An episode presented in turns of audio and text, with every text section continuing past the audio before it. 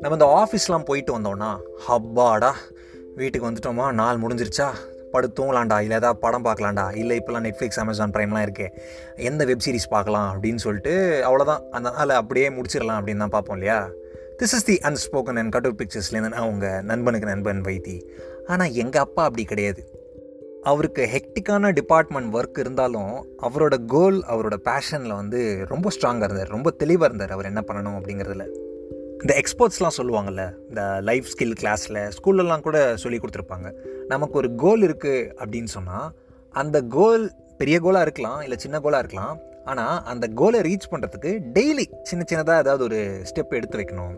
உதாரணத்துக்கு ஒரு பெரிய இன்ஜினியர் ஆகணும் அப்படிங்கிறது தான் கோலாக இருந்தால் அதெல்லாமாடா கோலாக இருக்கும். சரி அந்த எக்ஸாம்பிள் வேணாமா? சரி விடுங்க. ஒரு பெரிய ரைட்டர் ஆகிறது வந்து கோலாக இருக்கும் அப்படின்னு சொன்னால் சின்ன சின்னதாக டெய்லி டெய்லி ஏதாவது ஒரு ஒரு லைனாவது எழுதி வைக்கணும் இல்லையா? அப்போ தான் அந்த கோலை ரீச் பண்ணுறது வந்து ஈஸியாக இருக்கும்.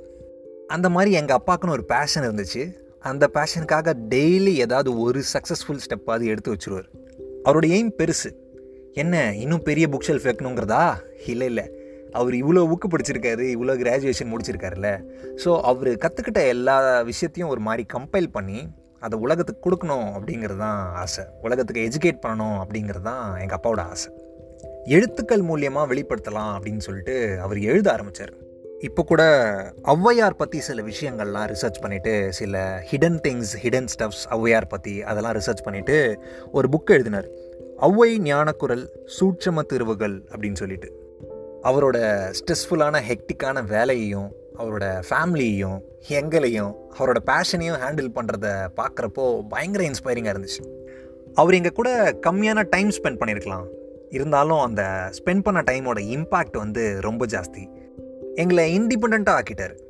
இந்த மோட்டிவேஷ்னல் ஸ்பீக்கர்ஸ் இந்த இன்ஸ்பிரேஷ்னல் கோட்ஸ் அதிலலாம் பேசுவாங்க இல்லையா? அதெல்லாம் சொல்லுவாங்க எழுதுவாங்க இல்லையா? அவங்கெல்லாம் நிறைய சொல்லி நம்ம கேள்விப்பட்டிருப்போம். ஒருத்தர் உங்ககிட்ட பசி அப்படின்னு வராங்க அப்படின்னு சொன்னால் அவங்களுக்கு மீன் பிடிச்சி அந்த மீனை நீ அவங்க கையில் கொடுத்தா அந்த நபருக்கு அந்த நாளுக்கான பசி சரியாக போச்சு. அப்போ அடுத்த நாளைக்கு? இதுவே மீன் பிடிச்சி கொடுக்கறத விட எப்படி மீன் பிடிக்கணும் அப்படின்னு நீ சொல்லி கொடுத்துட்டா அவங்க வாழ்வாதாரமே மாறிடும்.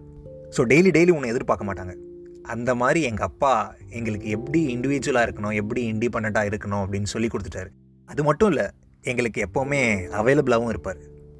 Daddy yo my hero this is the unspoken and cutout பிக்சர்ஸ்லேருந்து நான் உங்கள் நண்பனுக்கு நண்பன் வைத்தி அமிர்த வர்ஷினி ஷேர் பண்ண கதையை பற்றி நம்ம பேசணும். அவங்களோட அப்பா எந்த அளவுக்கு அவங்களுக்கு இன்ஸ்பிரேஷனாக இருந்திருக்காங்க அப்படிங்கிறத பற்றி நம்ம பேசணும்.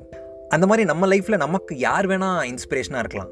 ஹூனோஸ் நம்ம கூட யாருக்காவது இன்ஸ்பிரேஷனாக இருக்கலாம். இன்ஸ்பிரேஷனாக இருக்கிறது முக்கியம் இல்லை. நல்ல விஷயங்கள் சொல்லிக் கொடுக்கறது முக்கியம் இல்லை. அந்த சொல்லிக் கொடுக்குறத விஷயத்தை பற்றி நம்ம நடந்து காட்டணும். அதுதான் முக்கியம் நான் நினைக்கிறேன். எனிவே அதை பற்றி உங்களுக்கு வேறு கருத்துக்கள் கூட இருக்கலாம். சீசன் டுவெண்ட்டி எயிட்டில் திருப்பி நம்ம பேசலாம். இன்னொரு ஒரு கதையோட நல்ல கதையோட திருப்பி நான் வந்துட்டு உங்ககிட்ட அன்ஸ்போக்கன் சீசன் டுவெண்ட்டி எயிட்டில் திருப்பி பேசுகிறேன் அது வரைக்கும் ஸ்டே டியூன்ட்